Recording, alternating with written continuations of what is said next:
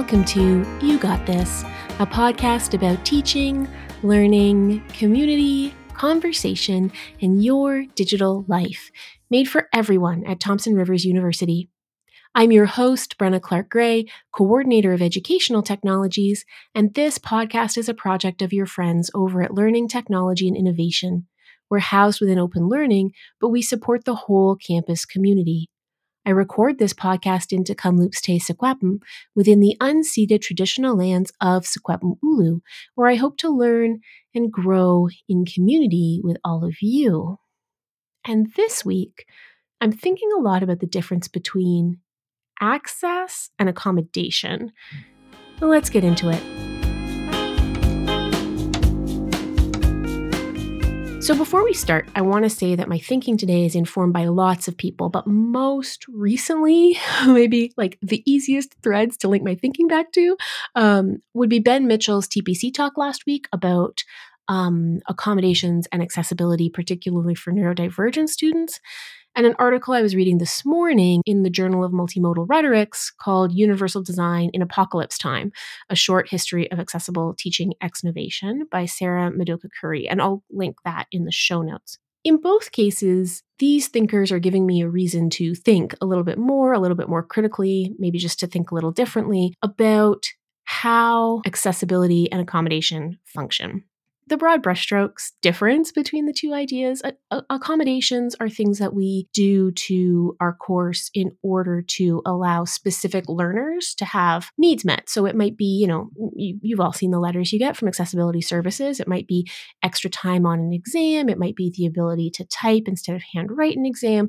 Whatever it is, it's it's an accommodation when it's granted to one or a small handful of students within the course, but everybody else is doing the sort of like quote unquote mainstream assessment. Accessibility is a lot broader. Accessibility is like trying to anticipate the potential needs of our learners and meet them without having to give special accommodations to individual students and without those individual students having to request it. It's trying to imagine like where are the barriers to learning in my class and how can I manage those ahead of time? How can I think about access at the course design stage?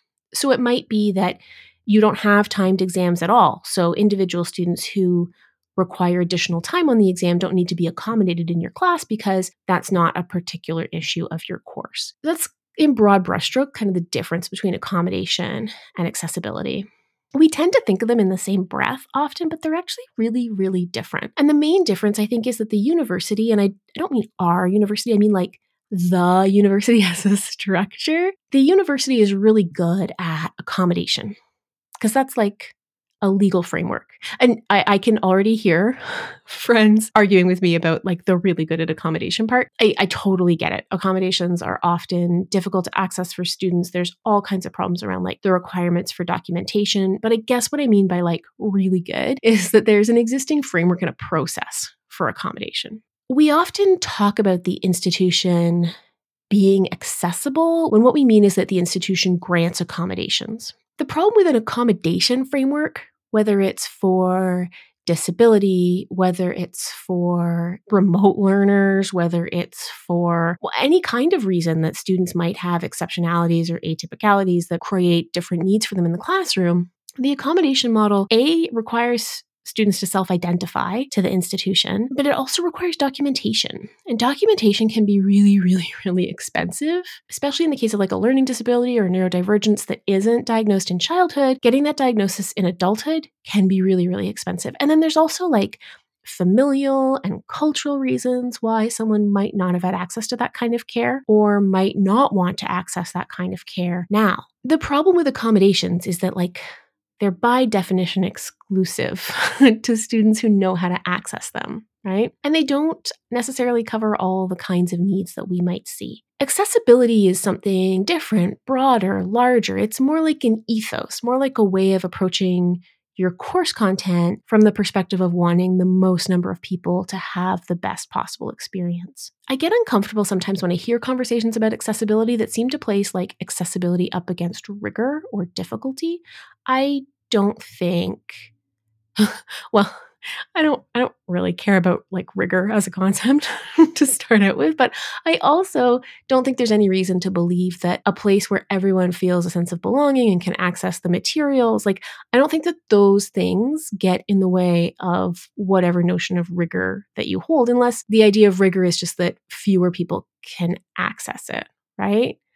So like it's not a sign of rigor if course materials are not in an accessible format or can't be read by a screen reader, right? Like that's not rigor, that's just exclusion.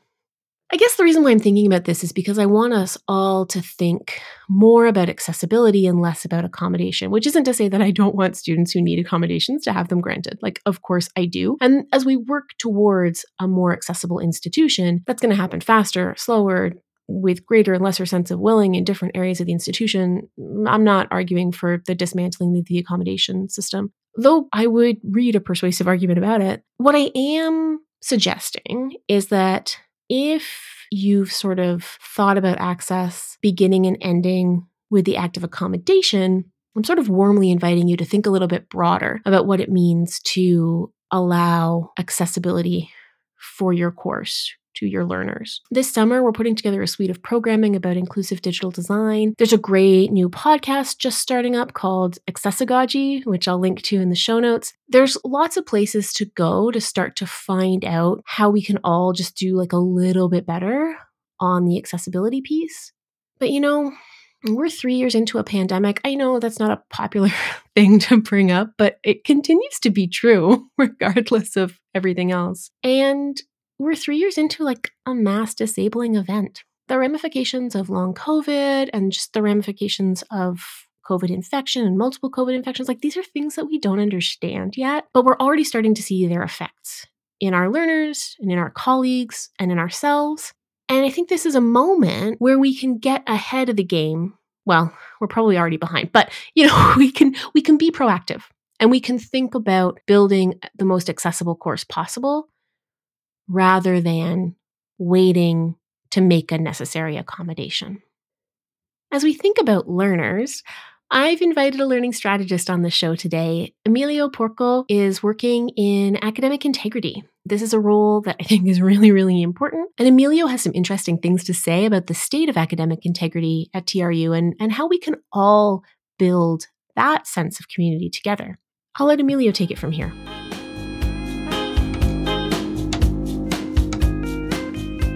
So I am here today with Emilio Porco. Emilio, would you tell folks what you do at TRU and where they might find you if they were to go looking for you? Sure. So before I start, whenever I speak, I always like to give a territorial acknowledgement and recognize that I am a guest on the unceded land of the Tk'emlúps te and I am very grateful to share this land as a guest. My parents were immigrant settlers. With regard to who I am, I am the learning strategist for academic integrity. Yes, you can go to sleep now, students. If you have, let's hope that this doesn't happen, but hypothetical situation if it does, and you have an allegation filed against you for one of the four forms of academic dishonesty, I guide you through the process and provide you with uh, uh, resources related to the policy and the process, and will convey some information that is not explicit in the process or the policy. Yeah, I think this is so necessary because it's often a very emotional experience for students when they uh, face an accusation of academic dishonesty. You know, it, it's all wrapped up in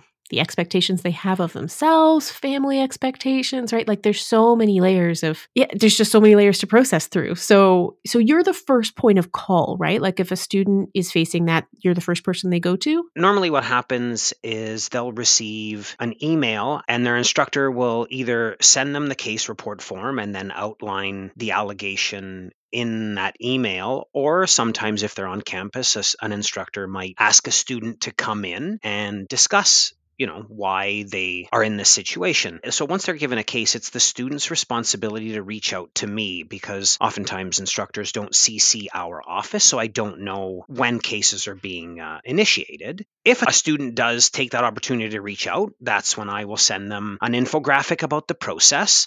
And the process essentially is kind of like a tennis match. There's a bit of back and forth because the form goes from the instructor to the student then back to the instructor then the instructor forwards it to the department chair or the manager of program delivery if it's open learning. And then from there it goes to the dean and then to the director of program delivery if it's open learning. And then it comes to our office. And then once it comes to our office, we stamp the form and then we redact the form and then we send it back to the student for them to review, make sure everything's okay because the academic integrity committee does not know any information about who the student is. So all that is kept confidential. And then the adjudication commences. And to your point, they are very emotional when when they get the form and Yeah.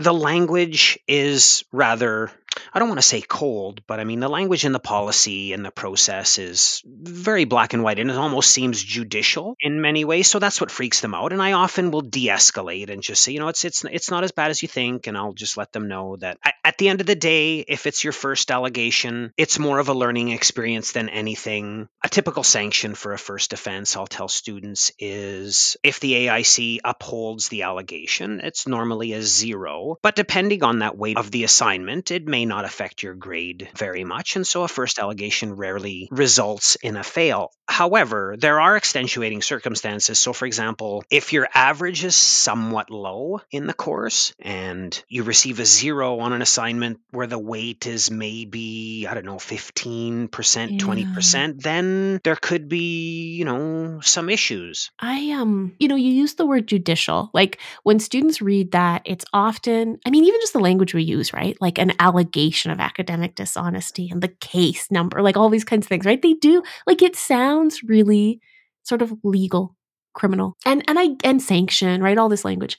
And so I often think I'm glad your role exists, I guess, is where I'll start because I'm glad there's a person who students can connect with so that they can have the process clarified. Because, I mean, I read policy all the time and I find it an alienating form of prose, right? And that's policies that don't necessarily like affect me so much. So I wonder if you have a sense of what percentage of students who are in the academic integrity system do have the ability to connect with you or do make the decision, I guess, more to the point, to connect with you and to get some guidance through the process. Are you talking like the ratio of students that reach out to me compared to the number of students that actually get cases Yeah. filed? Yeah. Oh gosh. Sorry, I'm just curious, really. I would be willing to, just off the top of my head, I would venture to guess less than 50% reach out to me. And oftentimes, a student will get their case report form and they're given two opportunities to add comments. And basically, I always tell them that, you know, just be honest and whether you agree or disagree with the allegation and the evidence is there in front of you. I don't coach them in what to say. That's not my responsibility. I just sometimes they won't sign the form or they won't add comments. And students don't understand that even if you don't sign the form, after seven days, it still gets processed. Yeah. And oftentimes they'll get their adjudication letter and we still won't hear from them. So they're just like, yeah. And I'm only, again, this is an assumption. I'm assuming they, well, let's see if I can pull a fast one here. And then they get caught. Well, I guess I got caught. You may not want to engage further with that process. No, I, I. I, I don't. And again, I don't infer or anything like that. But back to student comments. So the ones that do uh, add student comments, oftentimes they are candid with regard to either their lack of understanding with regard to what plagiarism really is. They admit that they're still learning and they don't quite have the skill set. Or they make comments that they're, you know, just having a hard time. When I read them, whenever I see comments related to anything that has to do with their social or emotional well-being i always say let's just not for, let's forget about academic integrity right now your well-being is paramount so I will then let them know of the resources we have. If they're on campus, I give them the email as to who they contact, and I encourage them to contact someone and get help because that's most important, in my opinion. And I've been there. Like, I've been a student, an international student twice, and I've taught abroad twice. I know it's a grind, and especially when it's in another your second language, like it's a grind. And I remember what it was like trying to learn how to write in another language, and it's completely opposite to what you're used to. I understand all those things. Well being is paramount anyway. Yeah, absolutely. I'm I'm also interested in, you know, you mentioned like this sort of educational piece, like students saying in the comments, like, I still don't really understand what plagiarism is, or I don't understand. How do you think we're doing on educating students about academic integrity and our expectations as an institution? We reconnected recently at this year's TPC. Yeah. And I presented with uh, Jim Hugh. I just basically presented quantitative data, the number of plagiarism cases over the last uh, year. With regard to instruction, you know, I'm not in the classroom. I'm currently not teaching. So it's, I don't, I can't really comment to that. I would, you know, like to think uh, instructors are doing their due diligence and they're giving students ap- ample opportunities to practice and they're giving them feedback. You have to trust that faculty members are doing the right thing. And faculty members probably have their own uh, introduction to academic integrity at the beginning of the semester. And I mean, the Writing Center put out an excellent video that has to do with uh, academic integrity. I'm in the process of making some extra resources to add more awareness. And one currently I was working on this morning was an updated awareness on contract cheating. And I believe that's how we first met because you had presented. Oh, the Academic Integrity Symposium? Right, back in 20, in June of 2021. I heard that and I was like, she's a TRU. Oh, I'm going to reach out. And I'd first started the job and I said, oh, I'm going to reach out and have a little conversation with Brenna. And uh, it was rather eye opening. I think instructors are doing a good job. And I think the numbers that I presented with Jim indicate that. So, over the last two years, since there was that huge spike during the pandemic, cases went down the next year by 50%, and then they went down again by another 50%. Okay. And when you compare that to the decrease in enrollment, which was only, I believe it was 6% and then 6%, to me, that tells me that faculty members are being more proactive and are doing something. Because awareness is only one piece, it's in the classroom when you can really impact students' awareness. Well, yeah, because it's there are disciplinary norms, right? To how, how we do things, how we cite, how we make use of materials. And the only person who can teach that is the person who's also teaching the subject matter, right? Like students need to learn those two things in tandem, I think, for the most most part. One of the things that came up in the TPC with Sarah Eaton's keynote in particular was this idea of like an institutional, like a module that all students take, or uh, things like that, that become sort of a more institutional response. Do you see that as necessary here, or do you think that the the sort of classroom based approach that we tend to take at TRU? I mean, it sounds like from your data, it sounds like it it's working. Mm-hmm. And I haven't actually reached out to instructors to ask what they do at the beginning of the semester with their their students. I know that uh, some instructors do use that video that the Writing Center produced, and it seems to work, which is great. I have read the literature with regard to online modules, and the one the institutions that have implemented them and used them, they've documented that they are successful. I've also read literature that says a multifaceted approach is the best with regard to academic integrity awareness, and I do believe that. So I'm actually in, I thought, well, you know what? If we don't have it, why don't I just make one? So I'm in the process of making one. Maybe it'll be unique. So what I'm going to do that's a little bit different is I'm actually going to use Jo-ann Archibald's story work principles with regard to Indigenous stories, and I'm going to use those to relay ideas about academic integrity. So, for example, the story of the coyote and the bone needle, and the moral of that story, you know, the coyote's chasing his he's looking for his bone needle around the fire and the owl comes down and says like what are you doing man? And the coyote says well i'm looking for my bone needle. And he's like the owl says did you lose it there? And the coyote's like well i'm not sure but this is where the light is. And he's like well maybe you should like retrace your steps and like you could be out there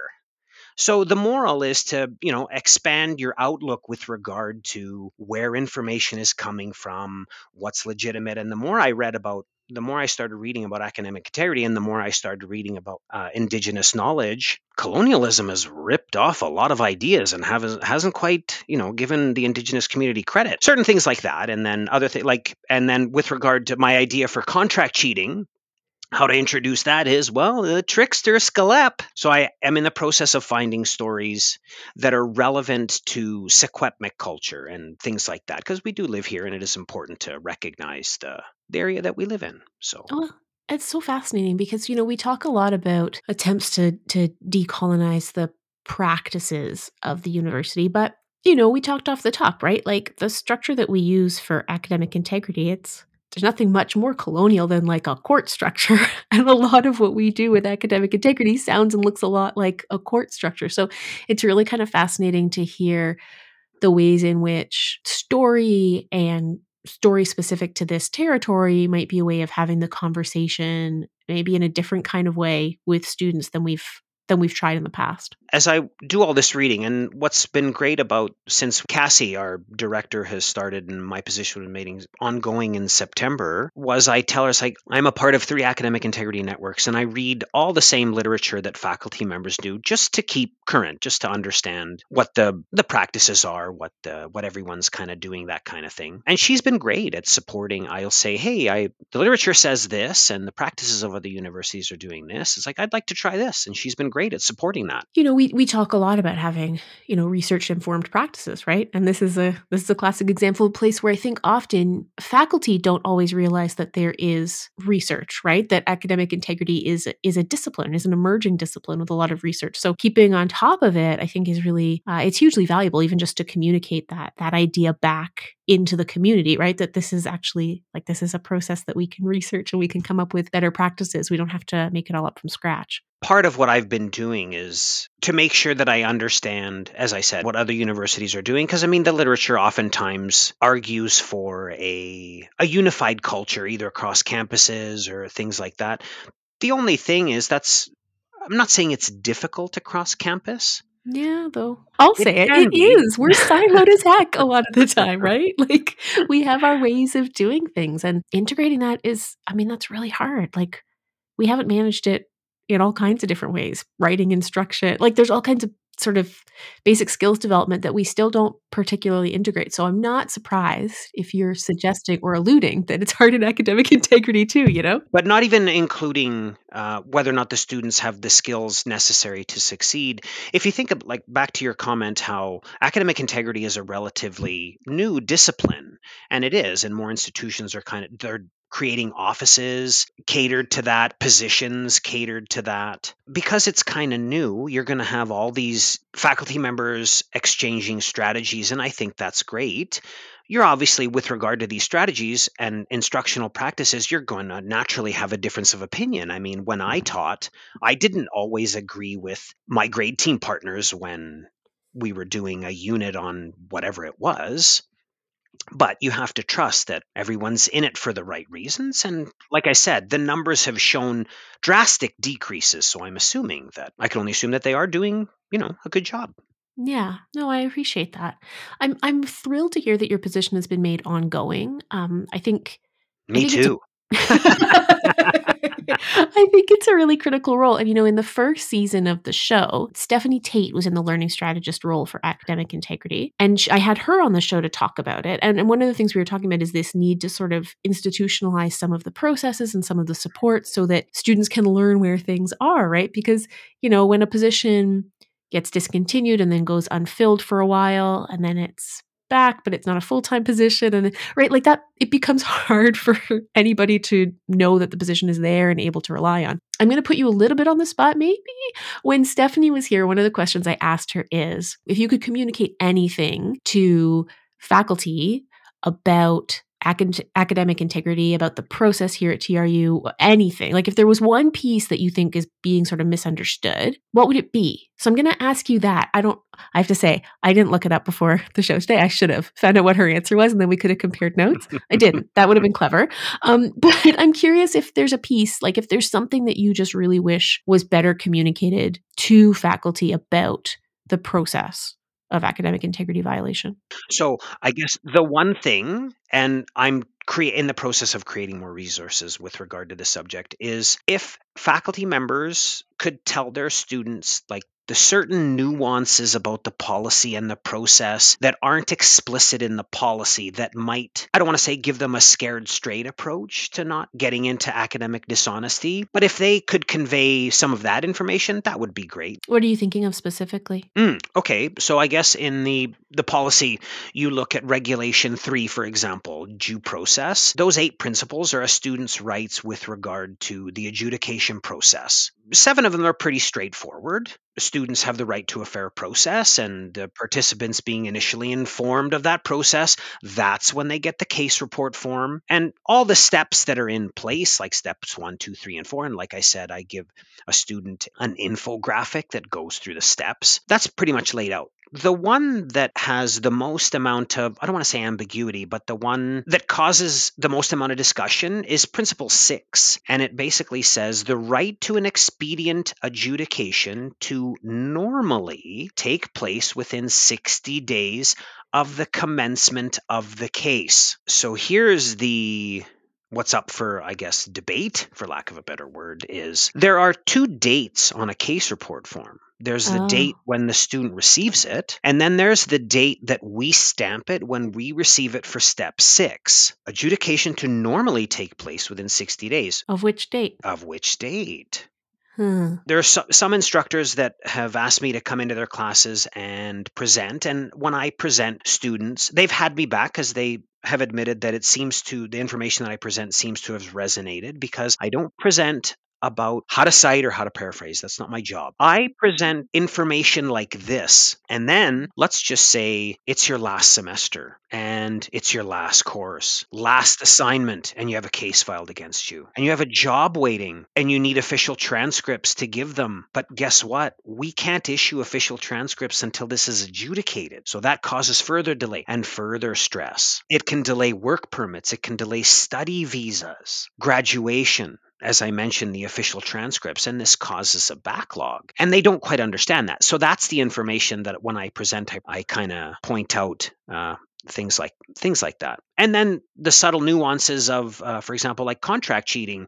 For example, and I believe we had this conversation when we first met. They leverage students for, Oh, yeah. for more money, and they don't realize that. And I actually have copy and pasted communication that I have had with contract cheaters because they're throwing students under the bus. They will reach out at AIC at tru.ca and say, "Hey, I have evidence this this student cheated," and then they just unload everything. I've actually responded to the contract cheater and basically said, "So let me get this straight. Are you a contract cheater?" And they responded admitting that they were and basically said that, "Well, you don't understand that, you know, in my country we have we have to make ends meet in different ways." And I'm sitting there thinking like, "So you're going to exploit students?" What what do you do with those emails when you get them? there's nothing I can do other than get them to admit because they'll also send the email to their instructor and then their instructor will begin going through their files in order to file a case and then they the student will have uh, will have an allegation. My I find the blackmailing part of the whole thing so um, it's an indicator of what big business it is, and I don't think all faculty are aware of just how much money is changing hands in the contract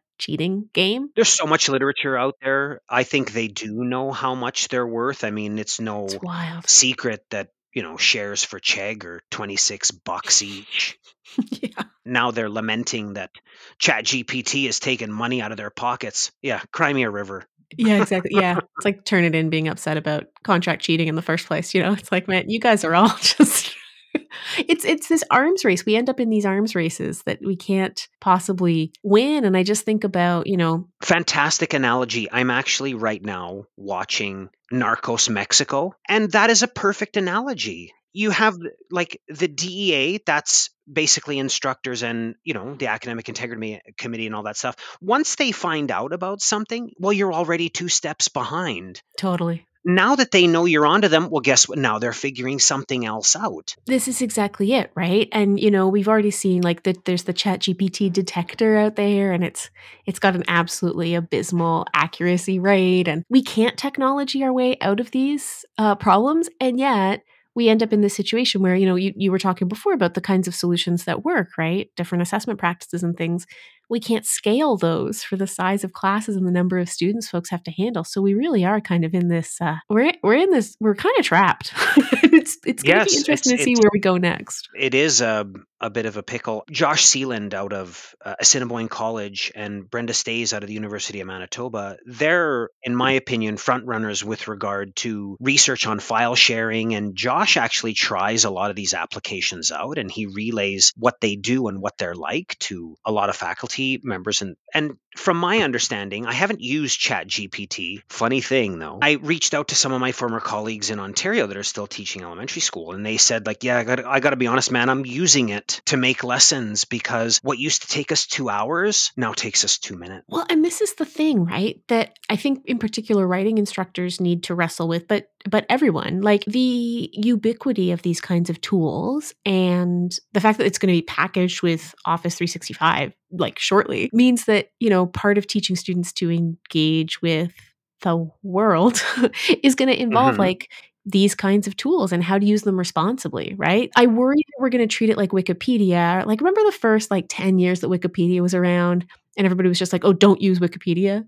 Which was just such an it was an unhelpful thing to say instead of teaching students like okay well here's where the citation list is for wikipedia like what if you start there and go check out these sources and see if they're reputable right? So on monday during academic integrity hour the question asked around this is is it this is chatgpt the same as contract cheating or is it a tool? There's no black and white right? There's a difference of opinion. So some are trying to figure out ways how they can incorporate it as a tool and others are just they don't believe that it is and i understand that. And some faculty members have said, I mean, it was the same when the calculator came out. Oh my, this is the decline of Western civilization. The calculator is going to cause so many problems when it's just a tool. That's essentially it. So, anyway, back to that's what I would do is we would use Wikipedia and then we'd read the information and then we would mine the bibliography and then go and check that and then confirm as many times as possible as to what is accurate information and what's inaccurate information. And then when we did online searches, students use online online resources all the time. More than anything else,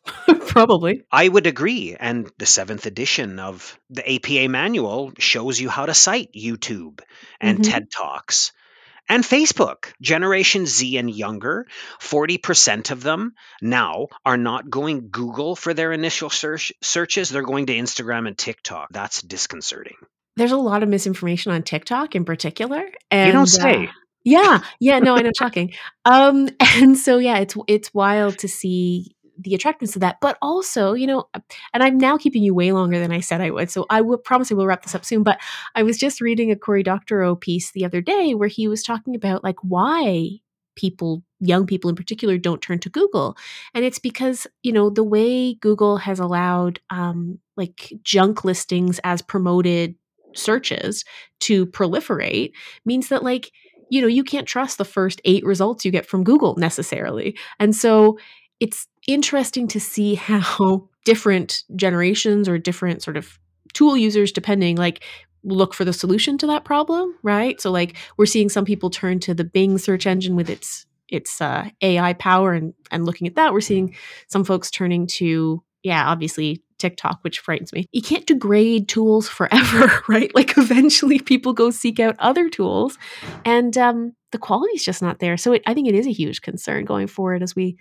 as we try to mop up this misinformation mess. I'm not sure we can at this point. Like I wonder, I don't know if this ha- happens with uh, faculty members. I know some do. I, I don't know if all do, but I wonder if they're having candid conversations with their students. And I know this can happen on campus more so that can, than it can in open learning, but are they actually having open conversations about ChatGPT? Like, are you talking about the elephant in the room or are you just trying to avoid it? Because from my understanding, it's designed to have a conversation with you. And when it doesn't know something, it kind of makes something up. Yeah, it does. Right. So, could you maybe just off the top of my head use that as like a graphic organizer map some ideas? Now go and find information that corroborates these thoughts and if you can't then don't use it. Just an again that's just off the top of my head but yeah no i do. I think there's i think there's a lot of conversation that needs to happen and i think oftentimes when we're scared of a tool we don't have those conversations. You know to go back to our conversation about contract cheating, like a lot of that labor is exploited low cost labor from English educated countries in the global south, right? So Kenya is a big place where we see a lot of contract cheating coming out of. And though that's not where the companies are based, but that's where they outsource labor to, right? And the same is true of the back end of ChatGPT, of what makes ChatGPT answer things in a coherent way. That's largely on the back of like $2 an hour labor in the global south. And so, you know, like there are actually really rich conversations to be had with students about these tools and the choices that they're making and the ethics of them. But when we leave it to students for the for that to happen in a vacuum. And instead, their only engagement with it is when they're panicked at the 11th hour and looking for an out. That's not when good choices get made, right? Like, it's just not. No, you're, you're absolutely right. I, I have now kept you much longer than I said I would. So if you have any parting thoughts you want to share with the community about, about your role or the outreach that you're doing, or, you know, any, anything you want to leave the community with. Um, we are in the currently in the. I'm working with the communications team here in the Faculty of Student Development, and we are in the process of doing some social media initiatives with regard to information around academic integrity, and we're in the process of also updating the website, the modules. I mean, I, that's going to be my project over the summer. And if folks need to get a hold of your office, what's the best way to do that? You can contact me at aic at tru.ca. Awesome. Thanks so much for your time today, Emilio. My pleasure, Brenna. Thank you very much. So that is it for season three, episode 13 of You Got This. As always, if you want to write to us, you can email me. I'm bgray at tru.ca. And I'm also on Twitter at Brenna C. Gray. I feel like I should also start saying that I'm on mastodon.social at Brenna C. Gray as well. In all three cases, that's Gray with an A. All of our show notes and transcripts are posted at yougotthis.trubox.ca, and of course, you can always comment on individual episodes there. I'm going to leave you today with a tiny teaching tip, and it's really a tip to explore an opportunity for access in your own classes. That might be listening to a podcast or reading an article and seeing how it might apply, but it also might just be thinking through the kinds of barriers you've seen learners come up against in your course material and thinking about how to address them in future iterations of your course. I know it's hard to do that critical reflective practice when you're in the middle of the semester. And so, for those of you who are teaching right now, like I do get it. But I also think those reflections are often more valuable when they come in the moment. So, think about it. And we'll keep talking about access in this space and I'll see you next week. In the meantime, take care of yourselves and each other, and we'll talk soon. Bye bye.